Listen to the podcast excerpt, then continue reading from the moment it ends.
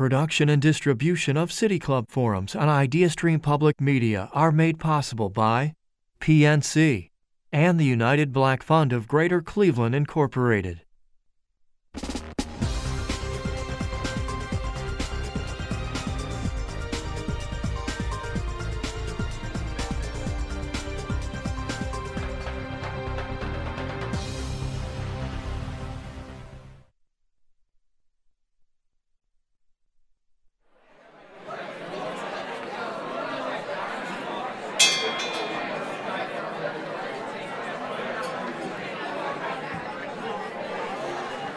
Hello.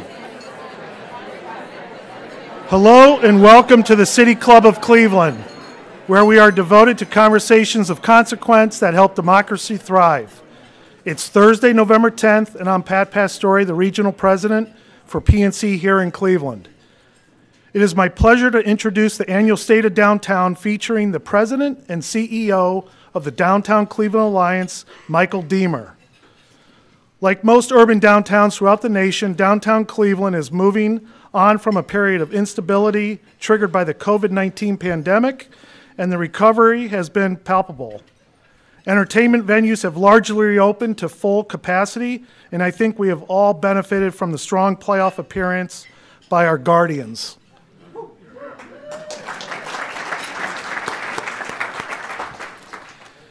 Still, questions remain on shifting patterns of remote versus in person workforce, business attraction, and the resident experience.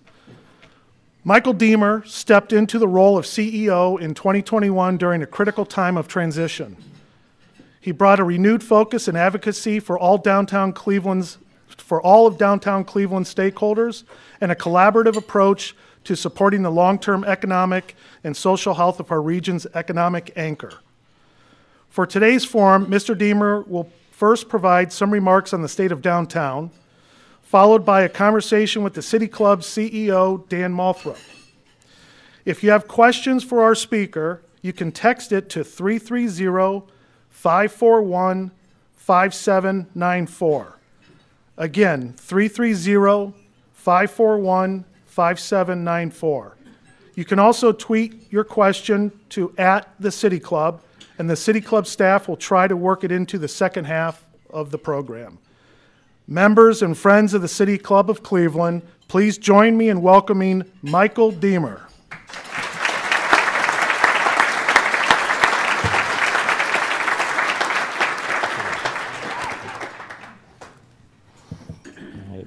Pat, thank you for those kind remarks and the very generous introduction.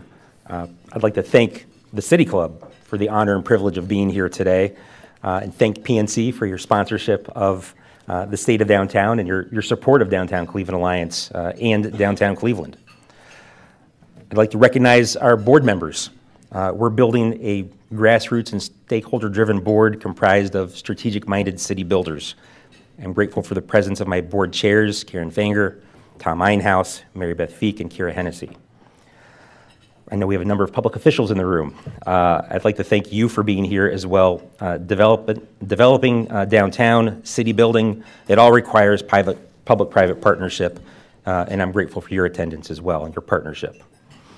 Uh, we have a number of civic partners in the room, too many to list, uh, but we can't do the work of rebuilding our downtown and redesigning it for the future without the support of all of our strategic partners. Uh, I'd like to recognize a, a, couple, though, uh, in particular, that are important to uh, the Downtown Cleveland Alliance uh, family. Um, we, we do extensive work uh, with Flats Forward, with the campus district, and I know their executive directors, Mark Lammon and Jim Haviland, are here. I'd like to thank you for your presence and your partnership.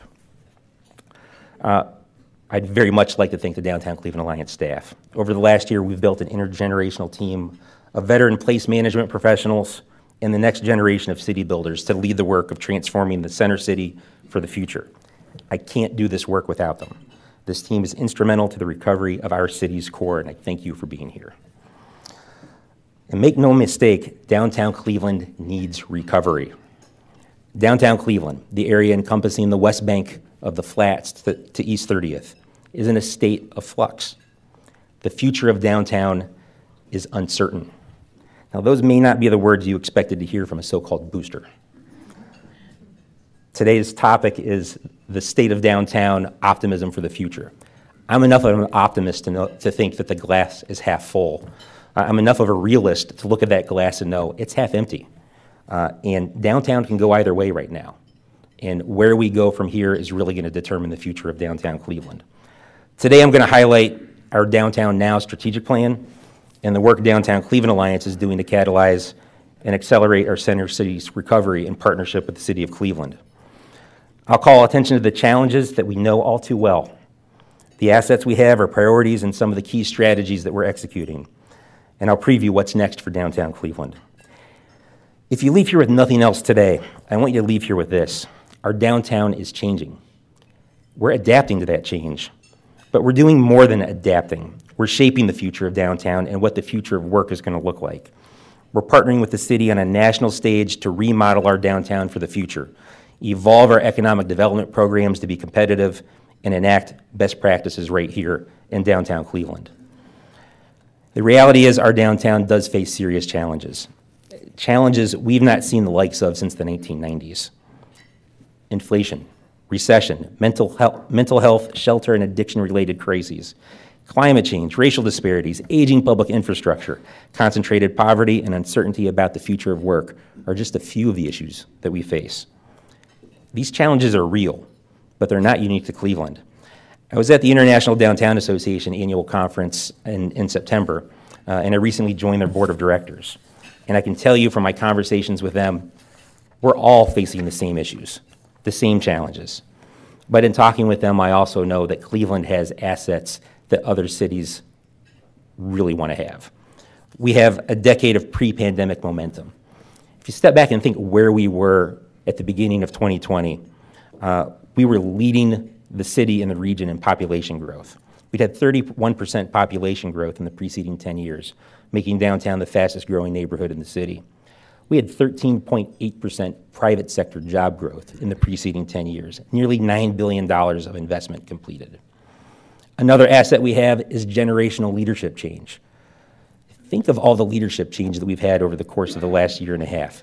At the city, with Mayor Bibb, the 11th Congressional District with Congresswoman Shontel Brown, at City Council, Cleveland State University, Case Western Reserve University, Cuyahoga Community College, the Gund Foundation, Greater Cleveland Partnership, Cleveland Neighborhood Progress, just to name a few.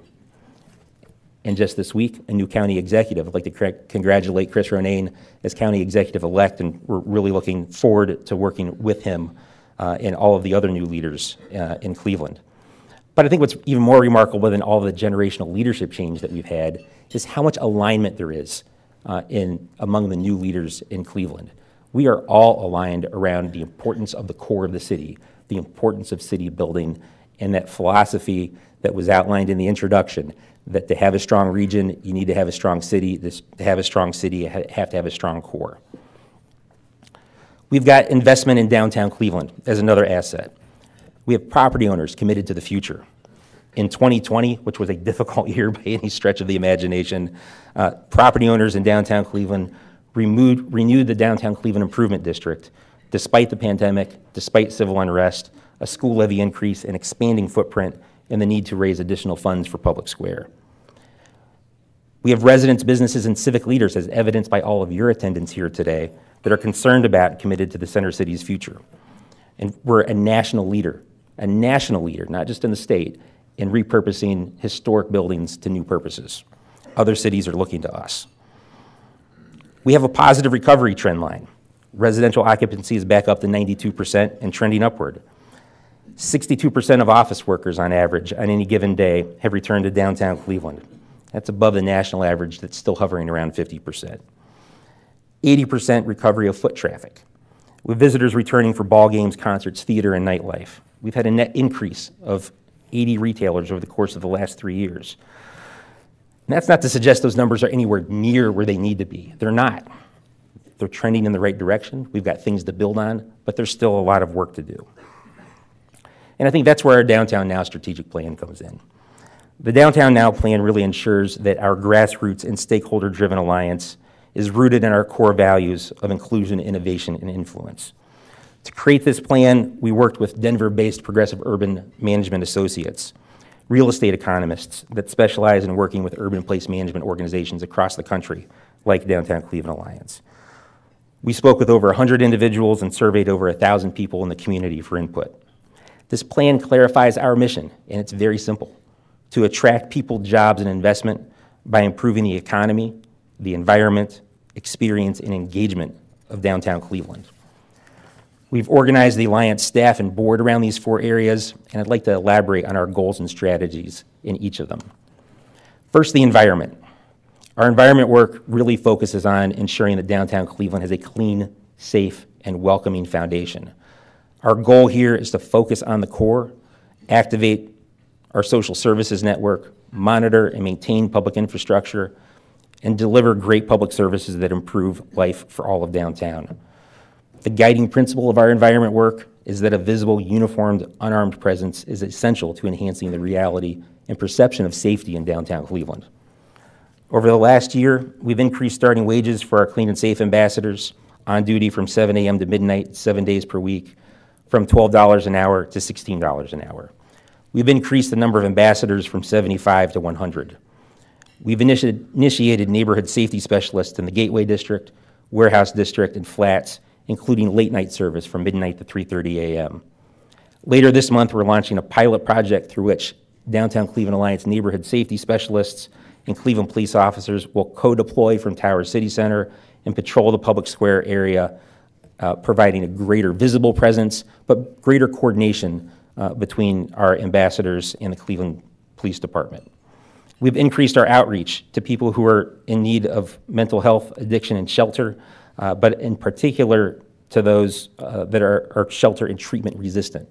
So much of the population that, that we're working with in downtown Cleveland, uh, if they want and need a bed, we can find a bed. If they want and need social services, we can find them. Uh, but we, are working primarily with a population that, for a lot of good reasons, is treatment and, and shelter resistant. Uh, it takes a lot of work, takes a lot of resources, a lot of partners, but we're focused on it. And now our ambassadors are also monitoring public infrastructure, reporting deficiencies to the city, and making plans to make repairs. So that's our environment work. Very important foundation for downtown Cleveland. I'll talk a little bit now about our experience work which focuses on programming and activating downtown's public spaces and streets. The goal here is to improve downtown life for residents and workers while demonstrating to our visitors Cleveland's diversity and distinctiveness. The guiding principle is that frequent, family friendly, four season activities will make downtown Cleveland a commute worthy place for workers, deliver a more compelling destination for visitors, and enhance the quality of life for residents. Over the course of the last year, we've animated a dozen different downtown public spaces. We've animated downtown 160 days of the year through four seasons. We held the second annual Juneteenth Freedom Fest and brought the Great Lakes Tall Ships Festival to the North Coast. Our Connection is Stronger Downtown campaign focused on creating unique experiences that catered to office workers and residents. Last, or later this month, we'll kick off the Winterland season with the holiday lighting ceremony on Public Square. Building on tactics that we deployed last year, Winterland will run through December, January, and February as we make downtown Cleveland a four season neighborhood. That's our experience work. And that all flows into our economy work. Our economic development planning and policy work is central to the mission of Downtown Cleveland Alliance and downtown's needs. The guiding principle of that work is that concentrating jobs in the city's core is inherently equitable and environmentally sustainable. Our goals are to champion the office market, energize our storefront economy, and increase and diversify downtown housing options. Over the last year, we've focused on returning office workers to downtown, business attraction and retention, and supplying developers and public officials with reliable market data. We're working with the developers to plan and implement projects from the West Bank to East 30th but we know it isn't enough to simply ensure these projects are completed. We're working with the public and private sector to ensure the projects, when completed, contribute to a more seamless urban fabric and enhance the environment and experience of downtown for workers, residents, and visitors. Moving on to our engagement work. This is about building partnerships, communicating with stakeholders, and influencing matters that we do not directly control. All the work and visions described above cannot be achieved without powerful partnerships and strong stakeholder support. We're re energizing our board to strengthen the role of property owners, and to bring more downtown stakeholders to the table. At the same time, we're going to mold the next generation of leadership for the city of Cleveland. So we're focused on improving the economy, environment, experience, and engagement of downtown Cleveland. But I think the question on everybody's mind in this room and probably listening in uh, is where do we go from here? What will downtowns be? We envision downtown Cleveland as the welcoming hub of a diverse global city that weaves together downtown's districts and surrounding neighborhoods into a seamless urban fabric that is greater than the sum of its parts. To achieve this vision, we're partnering with Mayor Bibb, Council President Griffin, and his colleagues at City Council to reshape downtown Cleveland for the future. Downtown Cleveland Alliance has historically left placemaking and elevating multimodal transportation to other partners. No more. With over 20,000 residents, downtown Cleveland has become a neighborhood. We're working to complete downtown's transformation from a central business district to a community business district. This means building a place where the entire greater Cleveland community and visitors from around the globe feel welcome to come together to work, live, and play.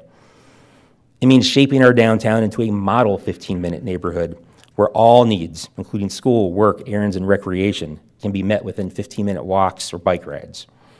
It means building a commute worthy city center that leads workers to choose downtown Cleveland rather than sitting at home on Zoom or driving to a suburban office park.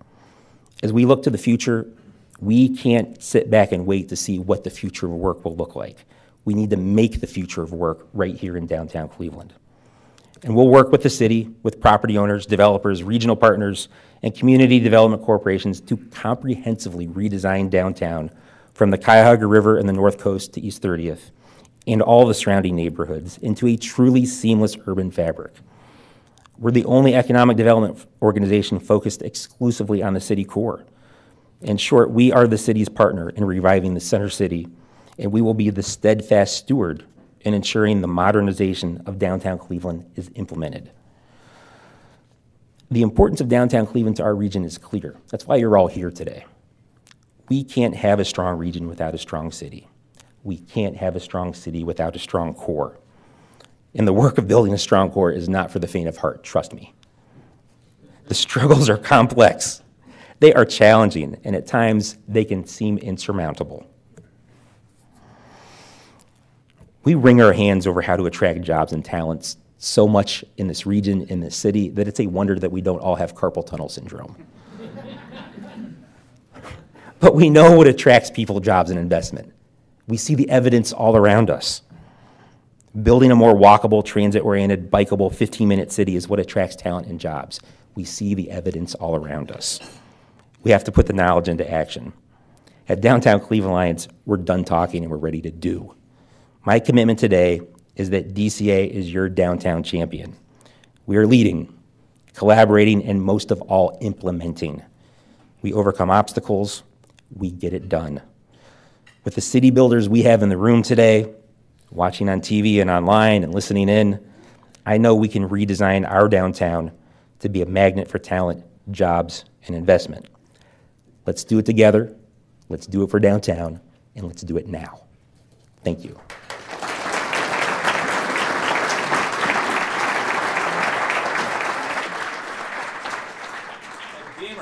Ladies and gentlemen. Um, thank you all so much for joining us. I'm just getting this microphone attached. Michael, um, what's the. You, you briefly talked about office, and I want to just hone in on that to start because I think it's probably one of the most significant ways in which the. Um, in way, the ways in which we've seen the, the difference in how downtown looks and feels, yeah. right? There's fewer office workers. Yeah um, there are fewer tenants, mm-hmm. um, and there's more space. Mm-hmm. Um, this is a part of a national trend, and I honestly don't know if it's worse here than it is in other places. Is it?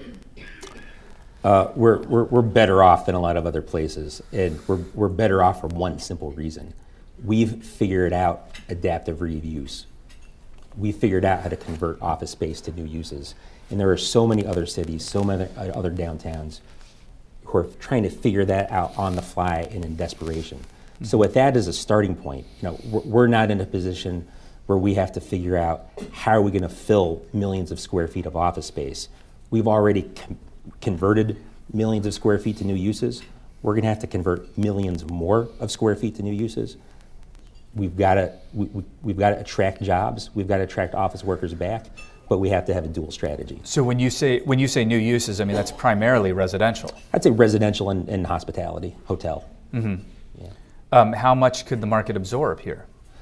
Well, interesting that you asked that question. We, we are um, we're in the, the final stages of completing a uh, housing demand study, working with the Greater Cleveland Partnership uh, and the City of Cleveland on, on that project. Uh, and we're working with uh, an organization we worked with just a few years ago, Philadelphia-based Urban Partners, uh, to really look at um, what the depth of, of demand is uh, for, for downtown living. Uh, I think it's an exercise that we have to go through um, as an organization and for the community. Um, I think all the evidence suggests, and we really believe, that we continue to only really be scratching the surface of meeting the demand for downtown living. You know, we, we've got 20,000 residents from the West Bank the East 30th living in, in, in downtown. Uh, we've got a lot of opportunity to build greater density uh, in the core and in the surrounding neighborhoods that are adjacent to downtown. You, you and I have been a part of these conversations, you know, with your predecessor Joe Marinucci. Um, for you know, I've been involved in these for more than a decade. Um, when You don't look it. Thank you, Yeah. thank you.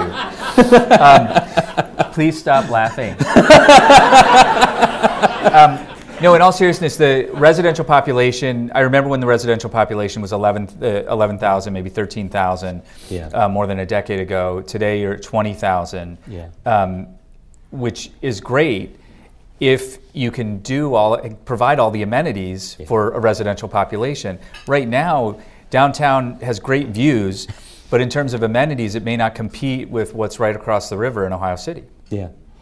Uh, well, I'll answer that two, two ways. Okay. I mean, one is that I, I think we need to think about, uh, we, we can't think quite as parochially about the city's core as we sometimes do.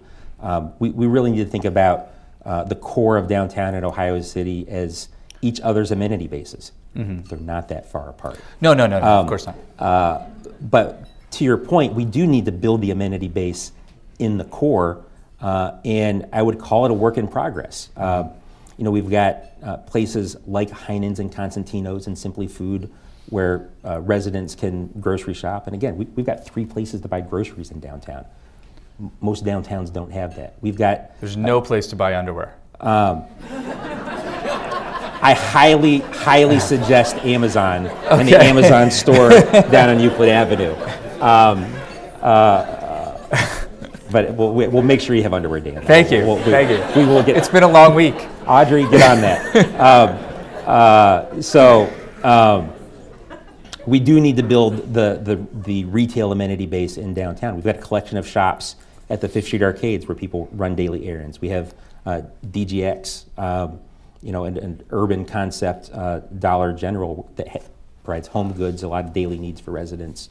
Um, as we gr- as we grow that residential base, we'll continue to grow the retail base, but yes, we do need to continue to um, not just create bubble, great public spaces in downtown, we need to continue to grow and evolve the amenity base um, to meet the needs of a growing residential population. Um, the strategic plan. Congrats on, on getting getting this done. You've the as hard as that was, that was the easy part. Now That you have was to, the easy now, part. now you have to do it. um, it calls out a, a few things. One of which is to to move beyond serving only property owners. I want you to talk more about that. Who is Yeah. DCA? Who is DCA for? DCA is for downtown. Uh, we, we, we represent downtown, and um, we, we, we're, we're, we're founded um, uh, to manage the, the special improvement district uh, that is funded very generously by property owners uh, in, in downtown Cleveland um, uh, who, who form the special improvement district to provide a set of enhanced services for the downtown core.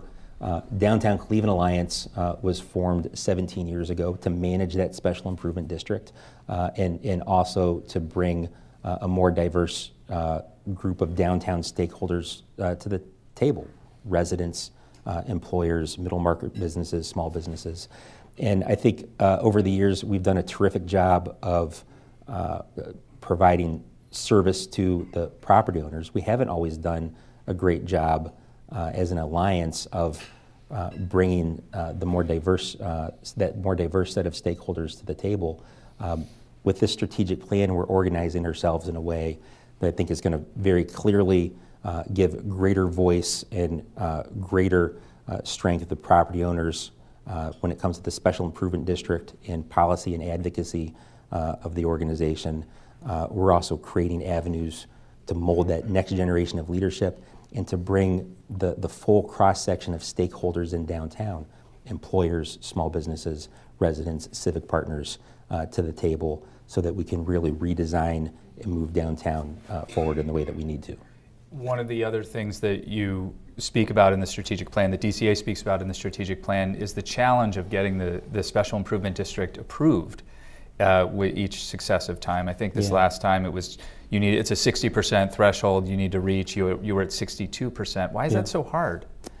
Uh, so we, we uh, every five years we need to secure support from property owners representing at least 60% of the linear front footage uh, in downtown. So to be, be technical about what the 60% is. Thank you. I know that's very important to everybody.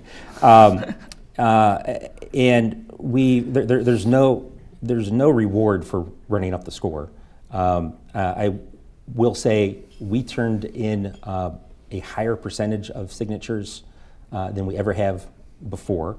Um, we had a number um, uh, that were uh, rejected on, on, technical grounds uh, by, by the law department. we turned in about. Is it vote fraud? saying there's vote fraud? Sorry. I'm sorry. saying it's, it's too a, soon. I am saying it's a very technical process, okay. and there are lots of lawyers involved. Uh, and I'm a recovering lawyer. No, I, get, I, no I guess the, the question the isn't so much about the technicalities, but yeah. more that I mean, you specifically call it out in the strategic plan yeah. that, that that the that SID approval is difficult to yeah. to obtain every five years. It, it, it is challenging. Look, we're, we're asking property owners to, to pay uh, more money mm-hmm. uh, in a, a, challenging economic environment. The last go around was a particularly challenging uh, time, and you know we the, the, the path to making sure that we're smoothing the renewal process is that uh, we're providing great service to the property owners, uh, and that we're providing vision and direction on where downtown is going. Uh, that's what's going to smooth the path to renewing the special improvement district, which I think is critical to the sustainability and the future of downtown Cleveland. Mm-hmm. So, big picture, when you think of the, the future of downtown as being, it sounds like what you're saying, it's a likely mix of greater residential and and the, the commercial and office is going to, you know, you, you hope to find some way to stabilize um, because it's been having a very difficult last couple of years. Mm-hmm. Um, what needs to change, change about the built environment to accommodate a different a different downtown population?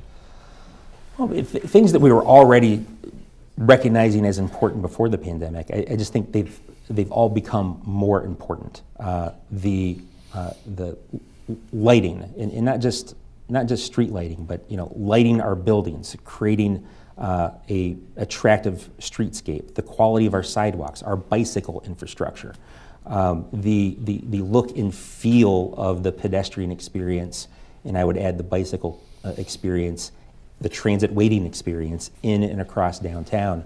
Uh, more green space, more uh, uh and better activated uh, green space uh, that is keeping residents and workers and visitors more engaged when they're here, giving them reasons to come downtown, and, and really creating that environment that is above and beyond clean, safe, and welcoming uh, that is engaging, that is creating irresistible experiences that people want to be a part of.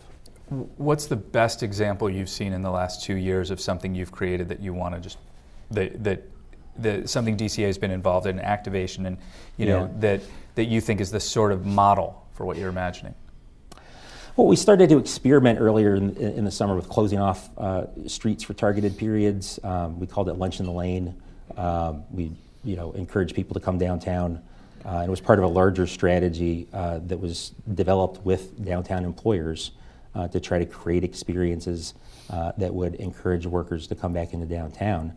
And there wasn't anything complicated about it. Close off a street at, at lunch, set up some tables and chairs, bring in a band, uh, and encourage people to go out to their favorite small business, bring lunch back, and enjoy lunch in the lane. Um, I think we can do more things like that. We created a park almost out of whole cloth uh, at uh, the corner of, of West 9th and Superior called Superior Hill Park. We removed a bunch of brush, uh, we cleaned it up, uh, we created a park, we animated it, activated it. It's a great amenity for uh, residents, it's a great amenity for workers uh, in the Western Reserve building right across the street. I think doing more things like that that is going to create a more uh, engaging environment, again, for residents, workers, and visitors. One of the sort of underlying challenges with the, the environment has to do with the trend towards work from home. I want to thank everybody for coming downtown today. And you, you could have easily watched this online. Um, so here, thank, here. but, um, but one of the, you know, the, the work from home trend is not, cha- it's not going away, right? 100% of people who have, uh, who manage offices are finding that there are fewer, that, that they don't have 100% of their employees in the office 100% of the time.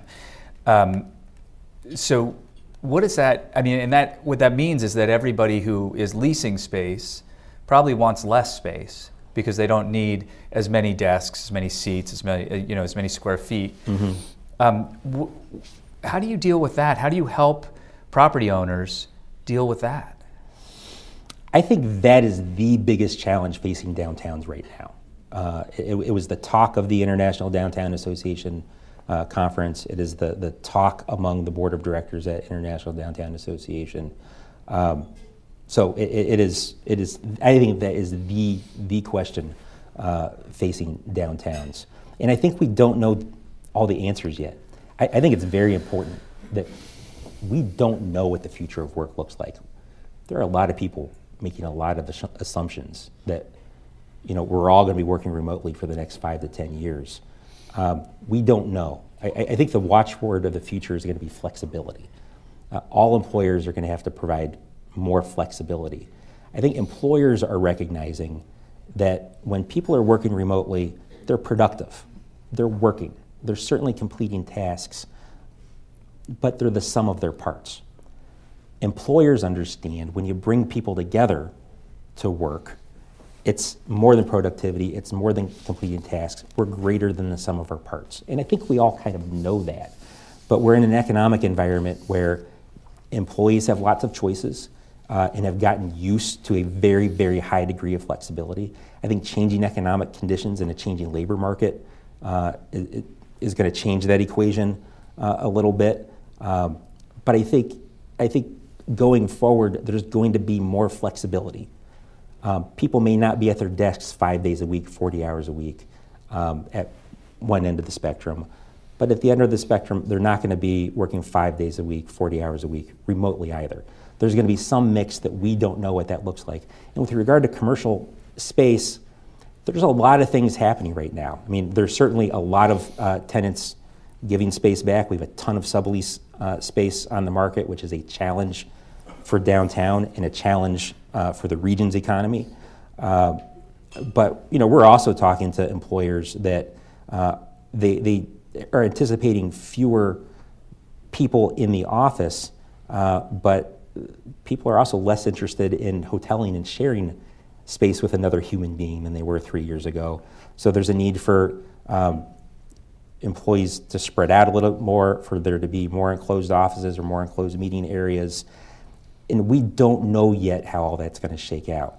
It's the challenge, and I think for us, we've got to have a multi tiered strategy of working with employers to bring office workers back, working with the city and our economic development department uh, partners to make sure that we've got the right incentives in place that are going to encourage businesses to locate in the city's core and expand here.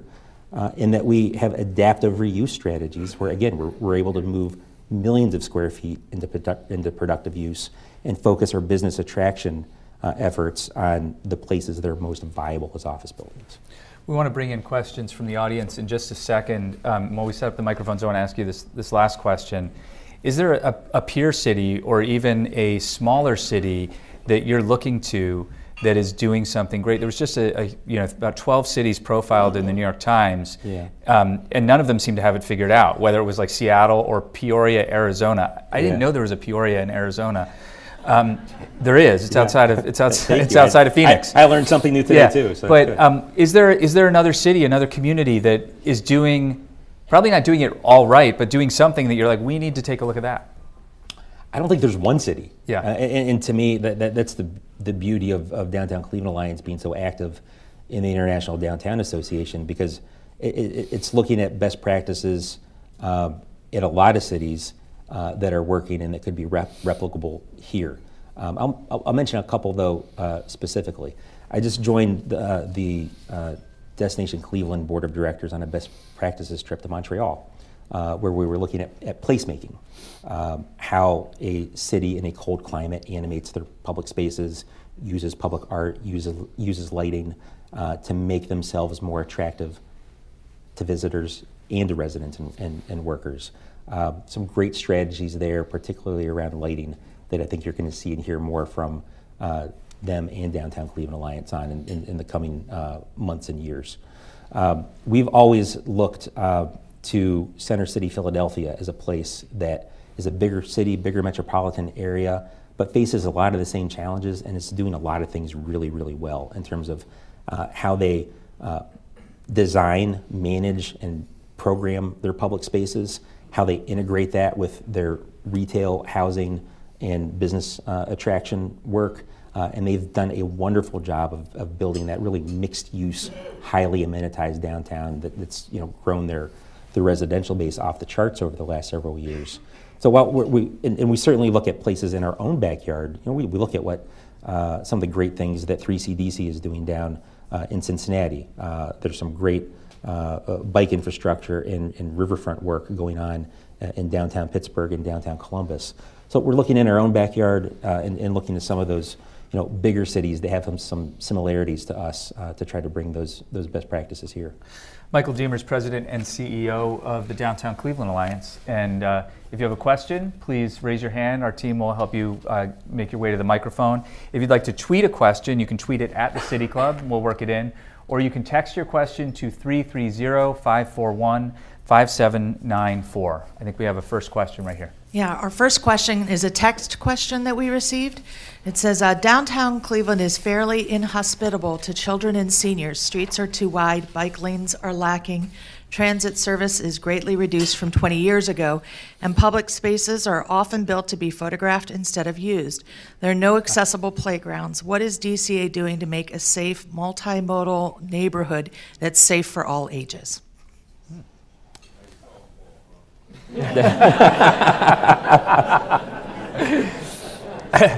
High and tight. Uh, I agree. Um, I, I, I, I, agree. Um, we, we, we need all of those things. Um, and I, think the, uh, I think the organization uh, for many years uh, focused heavily on uh, clean and safe and what I would characterize as traditional economic development work. Uh, and we, we weren't uh, as active as we needed to be in uh, the placemaking space. And everything that you just described is placemaking. And that's exactly where our strategic plan is telling us we need to go. I think that's where the community needs to go. That's where uh, the mayor and his team want to go. So uh, we're, uh, we made an added effort in 2022 uh, to activate our public spaces more.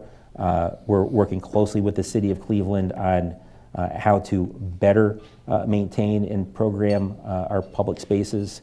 Uh, I think you're going to see a lot over the next couple of years on uh, bike infrastructure, sidewalk infrastructure, lighting, streetscaping, all those things that make downtown special places.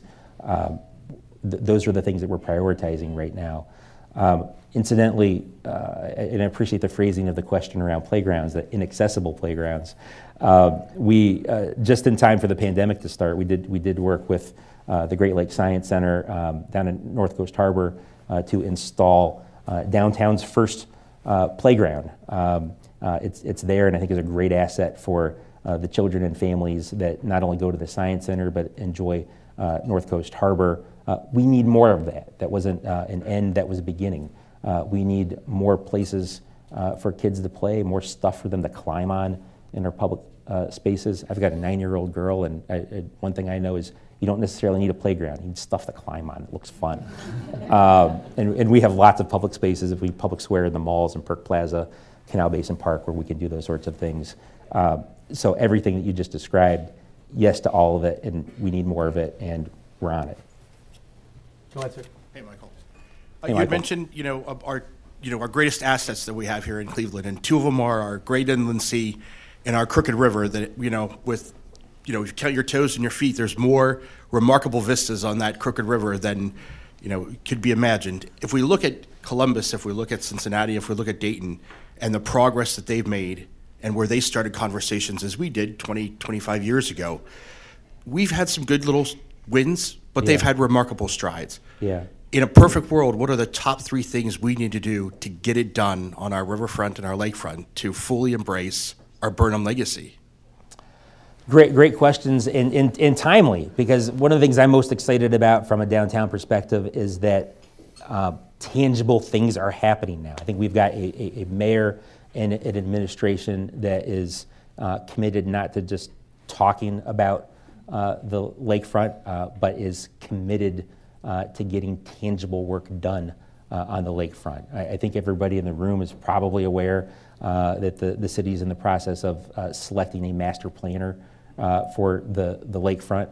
Um, uh, so I, I think the, the first thing that needs to happen uh, is happening. You you need city leadership that's committed to getting it done, and, and I think we have that. Um, I, I'm excited about the riverfront uh, because I think the riverfront is is ready to pop. I mean, we, we've got Bedrock that uh, controls uh, substantial real estate that has visionary plans um, and uh, is, is committed to executing. I think we've got a, a partner uh, in Flats Forward that has uh, organized the property owners in the neighborhood to, to really work with the public sector and uh, developers that are planning big projects and the civic sector uh, to, to make sure that we're, we're creating an environment that really uh, connects to the core, connects to Ohio City to the west, and creates that seamless urban, uh, urban fabric. Um, so I think that the second thing that you need, we also have, is strong, committed private property ownership. Uh, and the, the, the third thing that's necessary is an aligned and organized uh, civic community, uh, and we have that as well. So I think all the ingredients are there, uh, and I think it's happening. And that's to, to a community that has talked for decades. I, I talk about wringing our hands in carpal tunnel syndrome. We've wrung our hands for how long about the waterfronts? It's happening. Good afternoon, Michael. Thanks for, thanks for being here and, and your comments. Um, For, for those of us that rely upon a full downtown, and you're talking about, you're being optimistic and you're talking about, you know, all these ideas, um, many of us need data. And I think you uh, were quoted as saying that Cleveland is at 61% capacity, and that's a data point that's good for us. Um, and I wonder what full means in the future and how uh, the Alliance and, and your team can help all of us understand when we're full or when we're moving towards full, would help us with our strategic Yeah. plan on where we're going Yeah. as an organization. No, I, Tim, I, I appreciate the question, and I think I, I- think it's one that there, there's some uncertainty around. Um, you know, I, we, we track uh, the return of office workers through a couple of sources. You know, we're, we're looking at uh, a database that we subscribe to called Placer that tracks uh, cell phone movements. Uh, so, Big Brother's watching. Um, we, we look at uh, cell phone uh, movements. We look at security card swipes in office towers. Uh, we look at parking garage swipes. So we're, we're looking across a, a number of, of data sources uh, that all point in that, that 60% direction. You know, I, I'm of the mind that eight, eight, an 80% return to office on any given day um, it, it would be success. Um, that's the, the goal uh, I have in mind. Uh, so, Tim, as, as we're working towards uh, 80% and, and working with all of you in the community, um, I, I'd, I'd love to get to 100%. Um, uh, I, I just think with the, the flexibility that we talked about and more people uh, coming and going at different times of day over the course of the week uh, to their place of employment, um, you know, if, I think of 80% as that new equilibrium, and we're going to continue to track uh, as best and as closely as we can and report uh, consistently the, to the community and, and work with you on uh, getting to that number as quickly as we can. Uh, and we're not going to be satisfied once we get there. We'll, we'll keep pushing, but I do kind of think of that as the new equilibrium. Michael, do you, th- do you think that employers and managers bear some responsibility f- to incentivize their employees and not just like get your butt in the office or you don't have a job, but more like um, come into the office. We're going to do an, we're going to do we're going to have like you know we're going to do this retreat today, bring everybody back, and actually like remind people how much fun it is to Yeah. be in the office. Absolutely. And w- when I go back to the Connection to Stronger Downtown campaign that we worked with uh, the mayor and his team and employers on earlier this year, um, that was exactly the strategy. I mean, em- employers were thinking in terms of eh, we can't mandate people coming back in uh, because people have so many options. The next employer down the street isn't going to mandate it. So they were really focused on creating uh, the experience inside their offices. We had, you know, building owners that were focused on creating, you know, the amenity base inside the building and making it attractive and doing fun things to encourage their tenants to come back into the building. And our role in that equation was to to animate the public spaces of downtown and remind people of what it is they love about being together, what it is they love about uh, being downtown. So I think the answer to that question is a resounding yes, and I think it's happening with mixed success. Um, I just moved here about a week and a half ago from Albuquerque, New Mexico. Albuquerque's a Welcome to Cleveland. yeah. Thank you.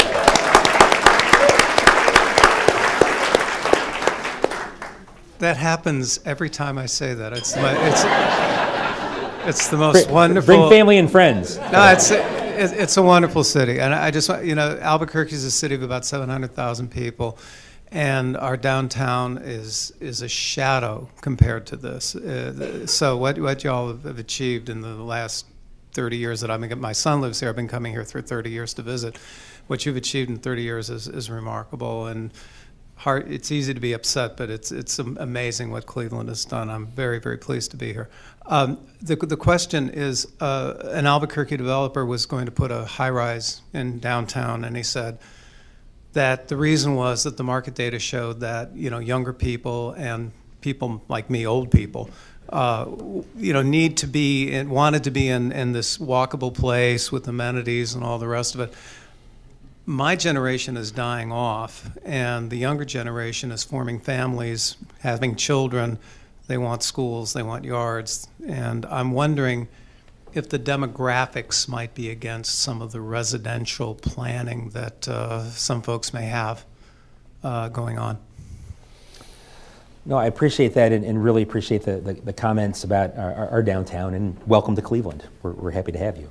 Uh, you know, as, as, we look at the demographics of, of the, downtown population, look, the, the, the highest uh, percentage is consistently um, people in their, their, their 20s and 30s. That, that, that's very consistent.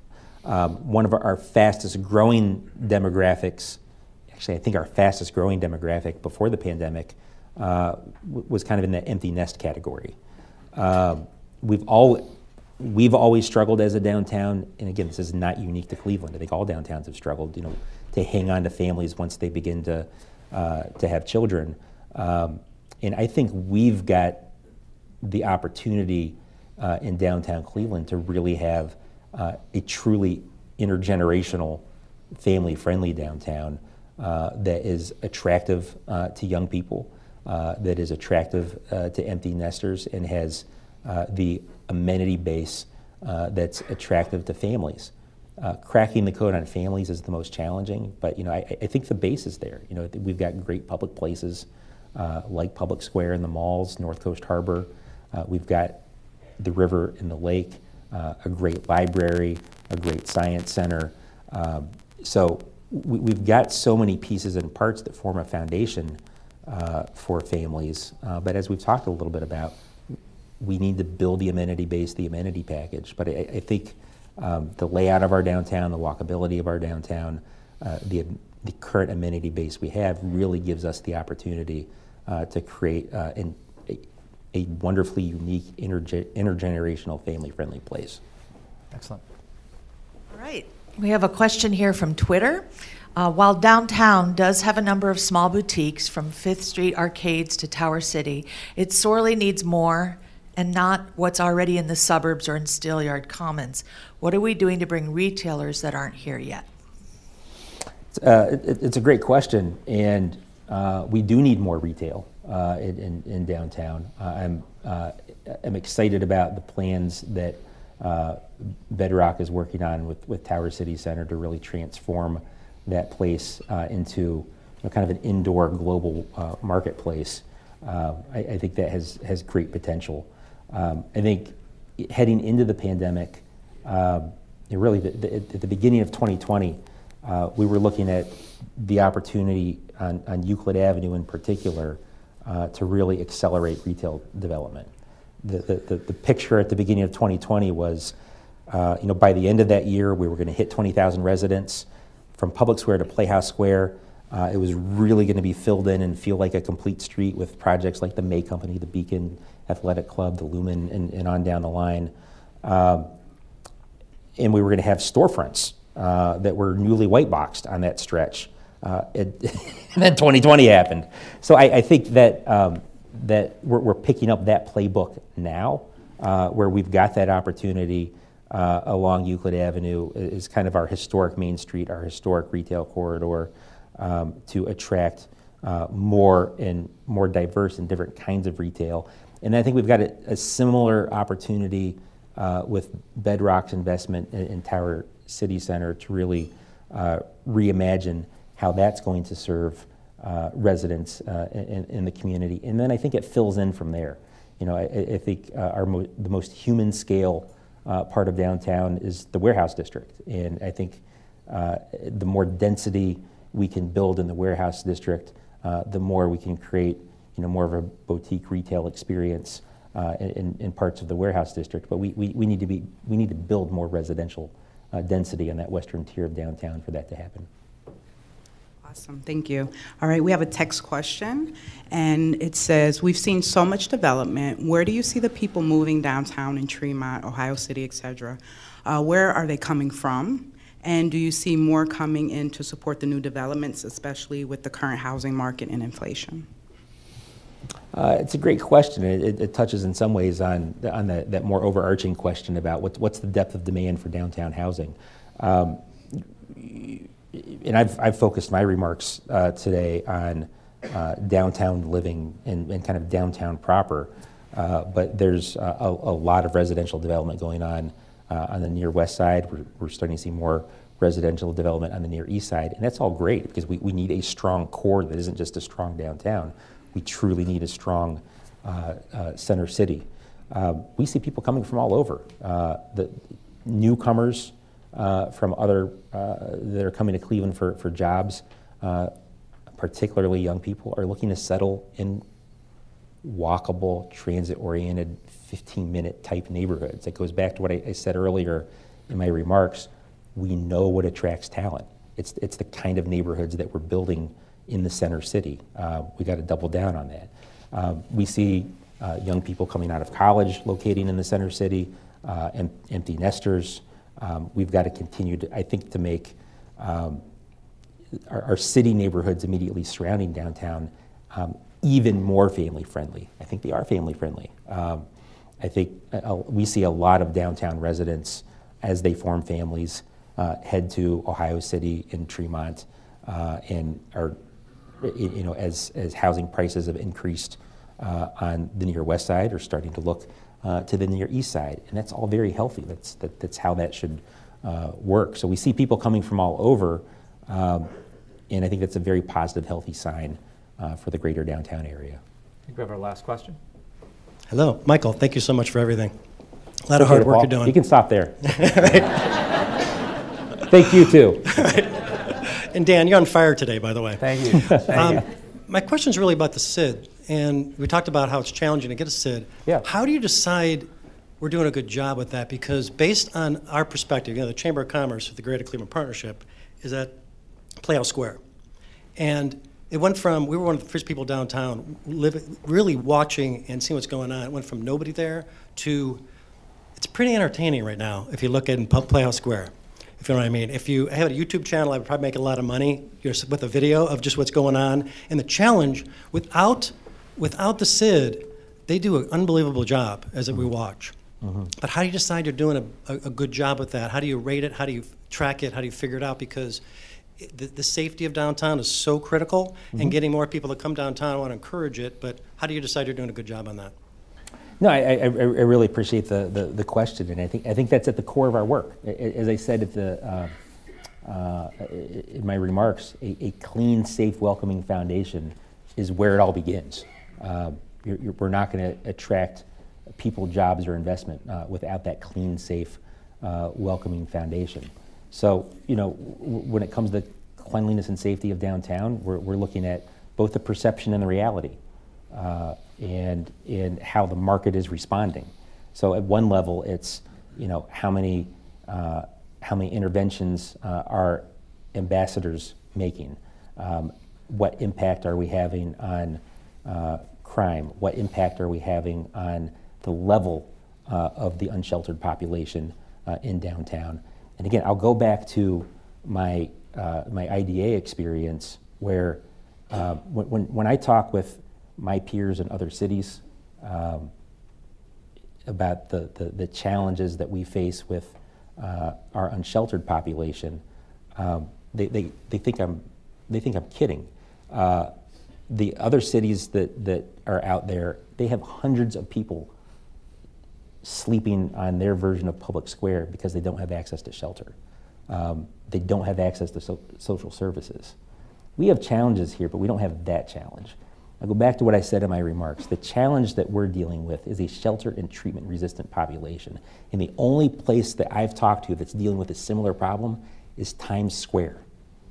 Time, Times Square uh, has, they have beds uh, in New York City, they have services. They are dealing with a shelter and treatment resistant population where we're investing time and energy in making sure that we're building trust and persuading people to accept the help that's available.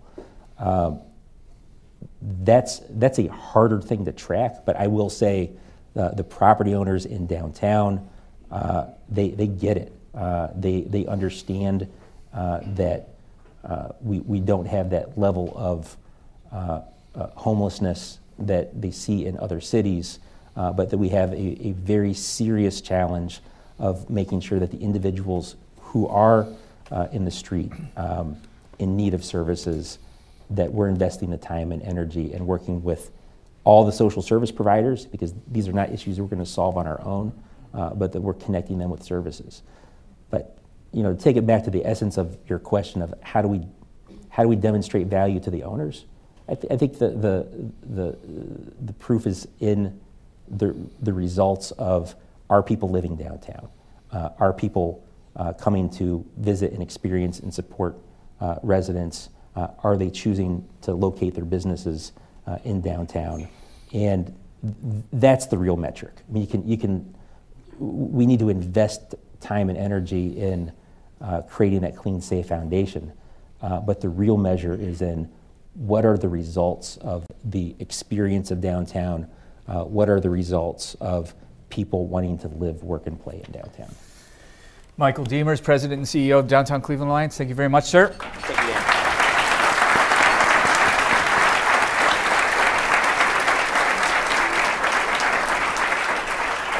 Our forum today is sponsored by PNC. We're so grateful for your support and partnership. We'd also like to welcome guests at tables hosted by Bracadia, Cuyahoga Community College, Destination Cleveland, the Downtown Cleveland Alliance, Falls and Company, Greater Cleveland Partnership, the Greater Cleveland Regional Transit Authority, MC Squared STEM High School, the Millennia Companies, PNC, and Team NEO. Be sure to join us tomorrow on November 11th. We'll learn about the state constitution and your power to alter it at the ballot box. Next Tuesday, November 15th, we will hear from Sari Horwitz. She's a four time Pulitzer, Pulitzer Prize winning investigative journalist with The Post. She will talk about her new book, American Cartel, that chronicles the role of the pharmaceutical industry in the opioid crisis. And uh, recently added to our calendar, Thursday, November 17th, we'll be joined by Lieutenant General Russell Honore, uh, also known as the Ragin' Cajun, not kidding, who will discuss the needs of our country's veterans. And he'll be in conversation with uh, Karrie Howard, who is the Director of Public Safety for the City of Cleveland. If you want to find out more, please join us at cityclub.org. And that brings us to the end of our forum today. Michael, thank you so much. Thank you, members and friends of the City Club. Our forum is adjourned. Great job. For information on upcoming speakers or for podcasts of the City Club, go to cityclub.org.